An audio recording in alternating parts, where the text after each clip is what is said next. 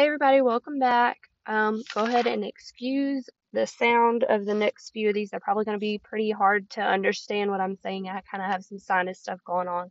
But today we're going to start in chapter three, cells, and this should kind of be an overview for you if you've had any kind of science in high school. It just kind of gets a little bit more complex at the end.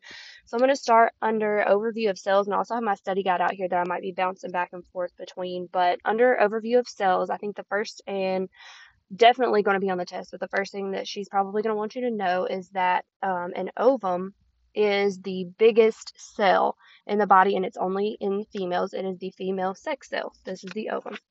Okay, I'm going to go on to page 40, and the first thing I'm seeing is differences in the size and shape of cells are related to their function.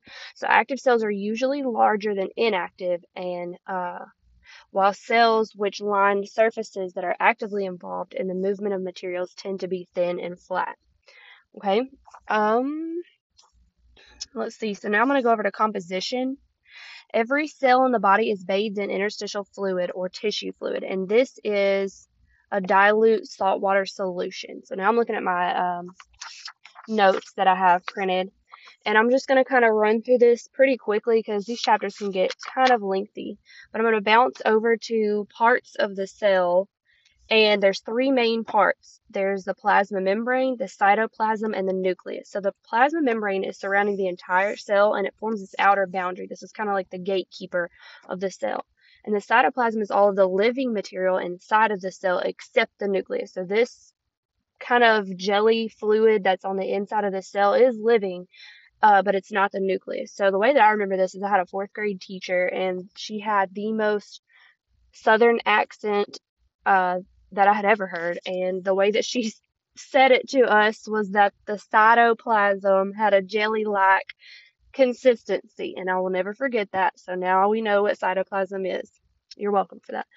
Um, so the nucleus contains most of the genetic codings. And again, I'm just giving you small bits and pieces of this. I'm not going to come through and read everything because it's going to kind of, it gets confusing when they're giving you a lot of uh, stuff to go off of. So I am going down now to plasma membrane structure.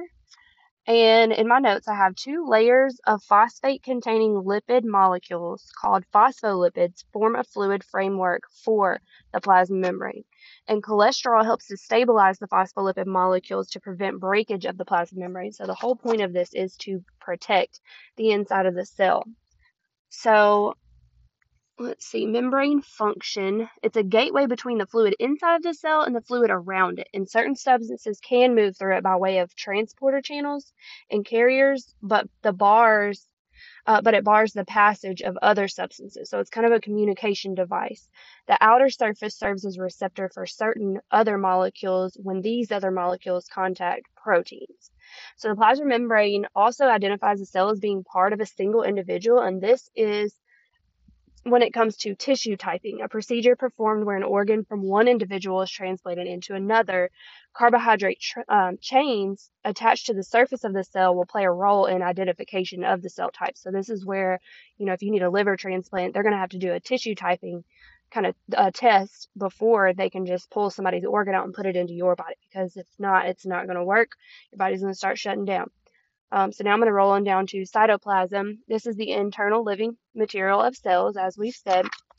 Rolling on to page 42, it contains small thread-like structures that interconnect to form a cell skeleton or a cytoskeleton.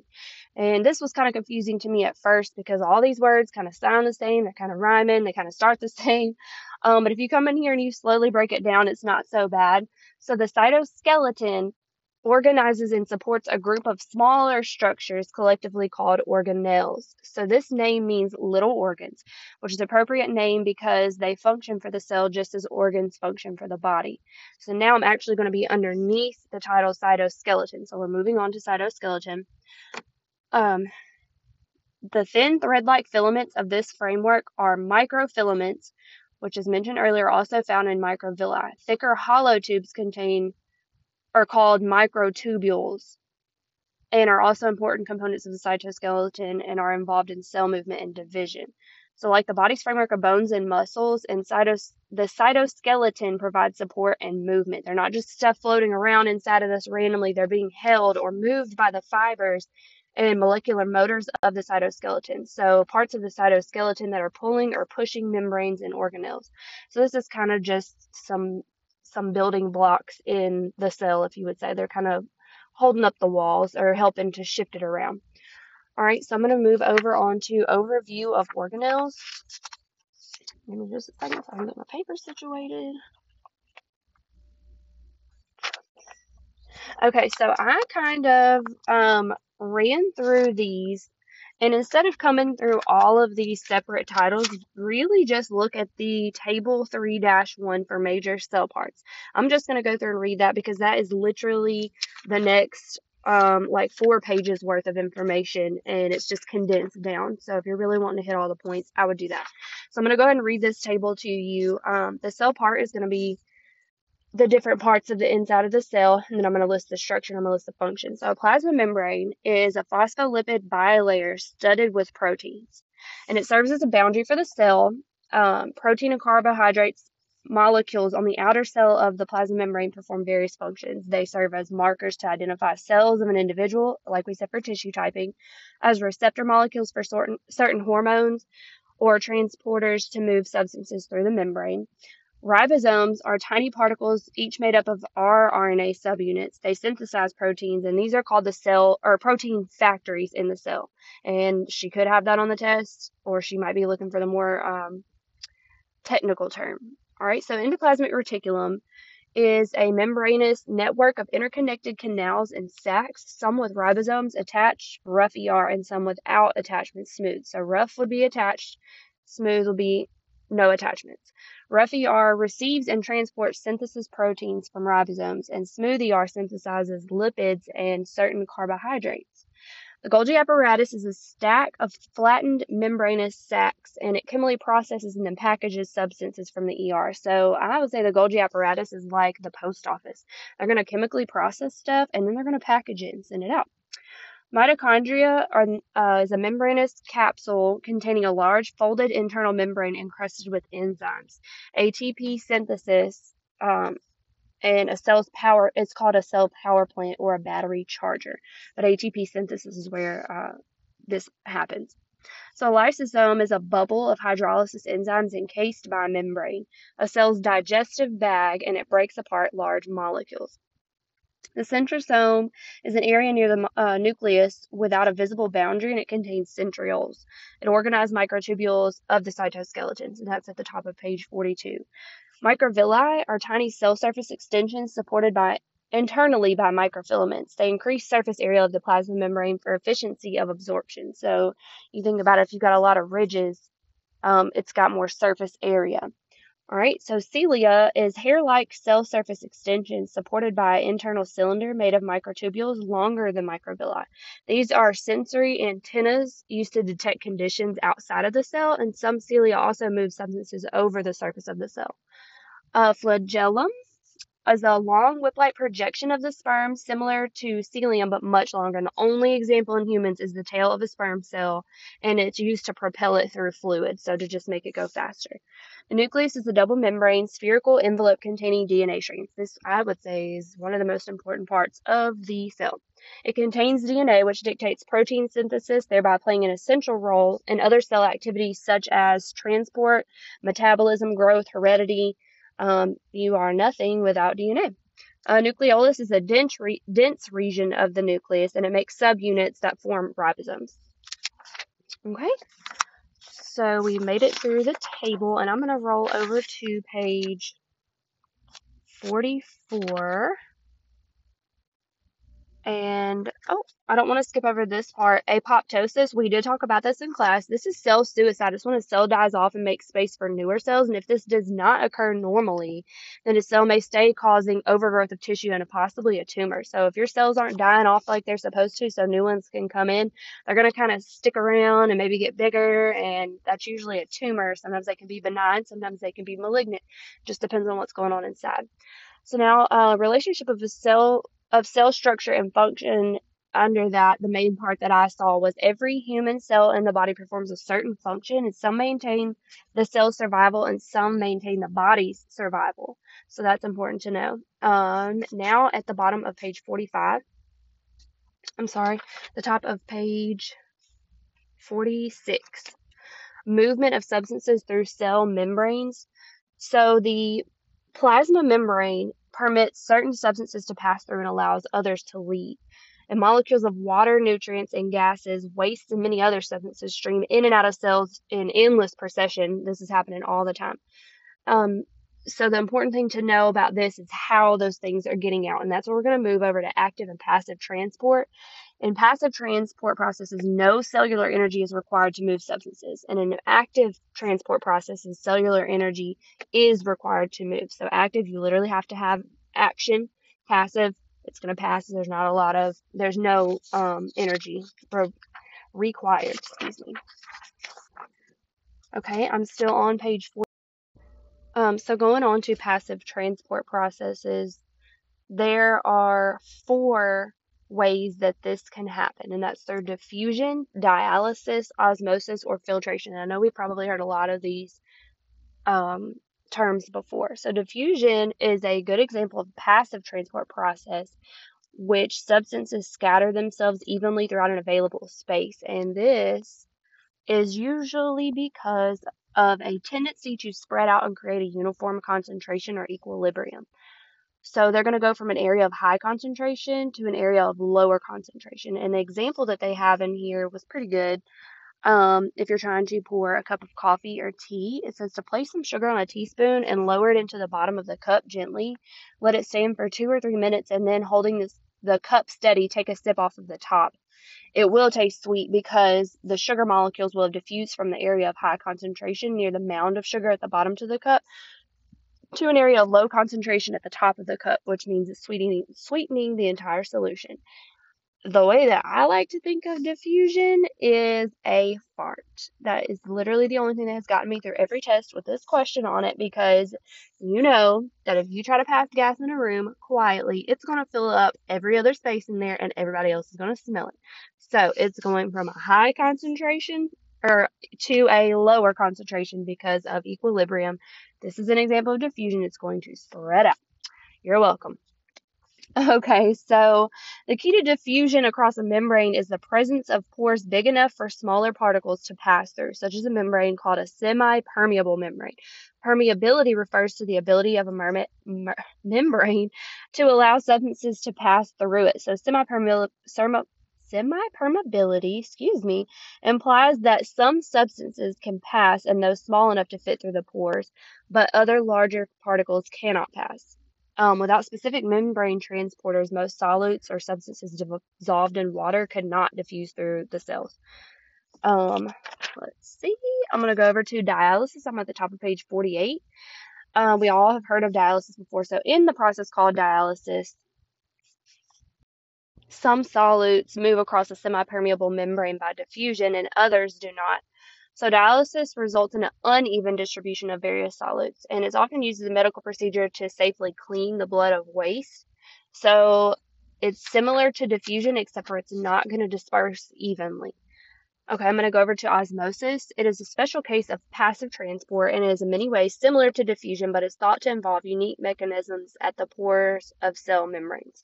So, osmosis is the passive movement of water molecules through channels in a selectively permeable membrane when some of the solute cannot cross the membrane because there's no open channels or carriers for that solute. And osmosis because water moves into a space but there's no exchange of solutes, a change in a fluid pressure may result and such fluid pressure is called osmotic pressure. Okay, uh, filtration is the movement of water and solutes through a membrane and as a result of a pushing force that is greater on one side of the membrane than on the other. Uh, this is called hydrostatic pressure, which is simply the force of weight or fluid pushing against some surface. An example would be blood pressure. So, a principle concerning filtration that is of great physical physiological importance is that it always occurs down a hydrostatic pressure gradient. Um, filtration is partly responsible for moving water and small solutes from blood into the fluid spaces of the body's tissues. It's responsible for urine formation in the kidneys and it can be considered a passive process. Okay, so now we're going to move on to active transport processes, and this is on page 49 to the right hand side. So active transport usually involves the uphill movement of a substance through a living membrane. So when you think active transport, think you're walking up a hill. It's going to take a lot of energy. You're going to have to be very active to get up that hill. So it's going to be up a concentration gradient. The energy required for this movement is obtained from ATP because the formation and breakdown of ATP requires uh, complex cellular activity. Active transport mechanisms can only take place through living membranes. Okay, moving down to ion pumps. The complex membrane component called the ion pump makes possible a number of active transport mechanisms. A ion pump is an example of protein structure in the cell membrane called the carrier. Um, pump is appropriate term because it suggests an active transport moves a substance in an uphill direction, just as water pump, for example, moves water uphill. An ion pump is specific to one particular kind of ion, so you could have a uh, sodium pump would move sodium ions just like calcium pumps would move calcium ions. And some ion pumps are coupled to one another so that two or more different substances can be moved through the cell membrane at one time. For example, sodium potassium pump. Some ion pumps are coupled with other specific carriers that transport glucose, amino acid, and other substances. However, there are no transporter pumps for moving water. Water can only be passively moved through osmosis.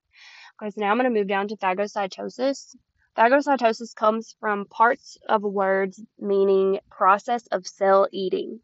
So, certain white blood cells can use phagocytosis to destroy invading bacteria and chunks of debris from tissue damage. Once inside the cytoplasm, the phagocytic vesicle fuses with lysosomes containing digestive enzymes and the particles are broken down. So in this process, the cytoskeleton it actually extends the cell's plasma membrane to form a pocket around the particles to be moved into the cell and encloses it inside of the vesicle, moving it uh, deeper into the cell. So it kind of like reaches out, hugs it, pulls it in, and it's going to eat it. So, pinocytosis is an active transport mechanism used to incorporate fluids or dissolved substances into cells by trapping them in a pocket of plasma membrane. It pinches off into the cell to form a vesicle. So, the term that uh, this refers to pino comes from the Greek word to drink, because the cytoskeleton uses energy from ATP to produce the movements of pinocytosis and phagocytosis. These processes are active transport mechanisms. So the difference between phagocytosis and pinocytosis is that uh, phagocytosis is considered eating, pino is considered um, drinking, and they are actually going to um, they're both going to kind of reach out and hug but the pinocytosis is going to create a vesicle, um, form a vesicle when it pulls inside. So now I'm going to go on to cell growth and reproduction. So the two nucleic acids um, play crucial roles in directing protein synthesis in a cell, and that's DNA and RNA. So under deoxyribose nucleic acid, you have chromosomes, which are complete, composed largely of DNA, contain the information needed to make all the proteins of the cells, the information that allows the cell to live and function normally. The genetic code, which is contained in segments of the DNA molecule, are genes. Um, let's see. I'm going to roll over to page 52. So you have a table 3 4. I would know table 3 4. This is the components of nucleotides. So they're almost identical for the exception of one um, nitrogen base. It's going to be different. One for DNA is different than RNA. So the nucleotide um, for DNA is going to be sugar, which is deoxyribose, the phosphate, phosphate, nitrogen base, cytosine, guanine, adenine, and thymine. And for RNA, it's going to be the sugar ribose, phosphate, phosphate, nitrogen base, cytosine, guanine, adenine, and uracil rather than thymine. So this is called complementary base pairing when um, two will always always pair to one another. So adenine will always uh, bind to thymine, and cytosine will always bind to guanine. Um, and a gene is a specific segment of pairs in a chromosome. Um, this fact has tremendous functional importance because it is the sequence of base pairs in a gene of a, co- of a chromosome that determines the genetic code. So the enzymes and other functional molecules produced by protein synthesis facilitate and regulate cellular chemical reactions that drive all functions of the cells and thereby all functions of the body. And there's 46 nuclear chromosomes and one kind of mitochondrial chromosome in each body cell. That's a lot. Um, DNA has a um, content of genetic information totaling about 3 billion base pairs in almost 19,000 or so protein, uh, protein coding genes. So that's over a billion bits of information that is inherited from your two biological parents. Okay, now we're going to roll into uh, ribonucleic acid. This is the genetic information contained in protein coding genes and is capable of directing the synthesis of specific proteins. Instead of containing information, uh, they instead contain information needed to build regulatory types of RNA molecules. So rRNA is ribosomal ribonucleic acid, and this holds a temporary working copy of genetic code, which is going to be explained over in protein synthesis. This is an actual process. The actual process of protein synthesis occurs at free and attached ribosomes in the cytoplasm. So they don't look like they serve such a big purpose, but they are very important. So on page 53, protein synthesis. This is the process of transferring genetic information from the nucleus to the cytoplasm where proteins are actually produced and it requires completion of two steps transcription and translation. These are get a little bit confusing, um, but they're really not that bad. So let's see if we can break it down um, easily. So during transcription, um, the complementary bases that hold two strands of the DNA molecule together begin to separate or unwind along the section of the molecule. And this serves as a template form for mRNA, which is messenger RNA, and the newly formed mRNA now contains a duplicate or a copy of a particular gene sequence from DNA. Messenger RNA is thus transcribed or copied. So, transcription, we're going to think copied. Um, it's going to come in and it's going to cheat. It's going to copy something. Okay, and then we're going to move down to translation. This is a process of literally translating the genetic code in mRNA transcript to synthesize protein. So ribosomes move along the mRNA transcript and read that information encoded in the base sequences to direct the choice and sequencing of appropriate chemical building blocks of proteins of amino acids. Um, so as you can see, I would look on page 53 and I would also um, YouTube this. There's been a couple videos that have been really helpful if you can't understand this because sometimes it's hard to understand a photo. It's easier to understand if it's in a video. So transfer RNA molecules assist the process by bringing specific amino acids to dock at each codon along the mRNA strand. So the codon is, okay, if you're looking on page 53, it's going to be towards the right, kind of in the middle of the um, middle of the page a little bit. And they're just going to kind of take it as a docking station so that they can um, stop and bring specific amino acids there. And a codon is a series of three nucleotide bases or a triplet that acts as a code representing a specific amino acid. Okay, now I'm going to go on to cell reproduction, cell life cycle. It involves the division of a cell in two genetically identical daughter cells. And this has always been a little bit confusing to me, but then the older I got, it made more sense. And it's actually pretty cool to think that your body is doing this all the time and you're not having to prompt it to do it. And this is what's keeping you alive. So this is the division of the nucleus, and it's called mitosis. And um, and it's the division of the cytoplasm as well. So DNA molecules are somewhat unusual in that, unlike most molecules in nature, they can make identical copies of themselves. And this is DNA replication. So I'm going to just uh, start over here um, on page 55 at number one in the picture. So interphase is cell growth. It's a replication of chromosomes, and they're not actively dividing. Most cells spend their lifetime in interphase. Okay, moving to prophase. The chromatin condenses into visible chromosomes, and then chromatids, be- chromatids become attached to the centromere. Spindle fibers appear, and the nucleus and nuclear uh, envelope disappear. Okay, metaphase, the spindle fibers attached to each chromatid and chromosomes align across the center of the cell. So I think metaphase, middle, they're in the middle now. Anaphase, um, centromeres break apart, chromosomes move away from the center of the cell, and a cleavage furrow appears. So anaphase apart, there's going to be a cleavage furrow. Okay, um, telophase, I think two. So telophase is the last step Number five, the nuclear envelope and both nuclei appear. The cytoplasm and organelles divide equally, and the process of cell division is completed. So telophase two. Interphase, think I live here, I'm here. Interphase, I I'm going to spend most of my life here. So prophase, um, they're kind of prepping, they're getting ready you're having your chromatids become attached to the centromere, spindle fibers are appearing, and the nucleus and nuclear envelope are going to disappear. Metaphase, they're lined in the middle. Anaphase, um, they're going to split apart. And in telophase, you finally have two. Okay, going over to page 56. So the result of cell division um, is that the cells differentiate and in the adult, mitosis takes place in cells that have become less functional with age or become damaged or destroyed by illness or injury. And if the body loses its ability to control the life cell cycle, or cell life cycle, cell growth, reproduction, differentiation, and death, an abnormal mass of proliferating cells develops. This mass is neoplasm. Neoplasms can be relatively harmless growths called benign tumors, or they could be dangerous and malignant cancer growths. So that's the end of this chapter, three cells. I do suggest going to the back and checking out the summary and definitely going through review questions, critical thinking, and the chapter test at the end of the test. So, all right, good luck.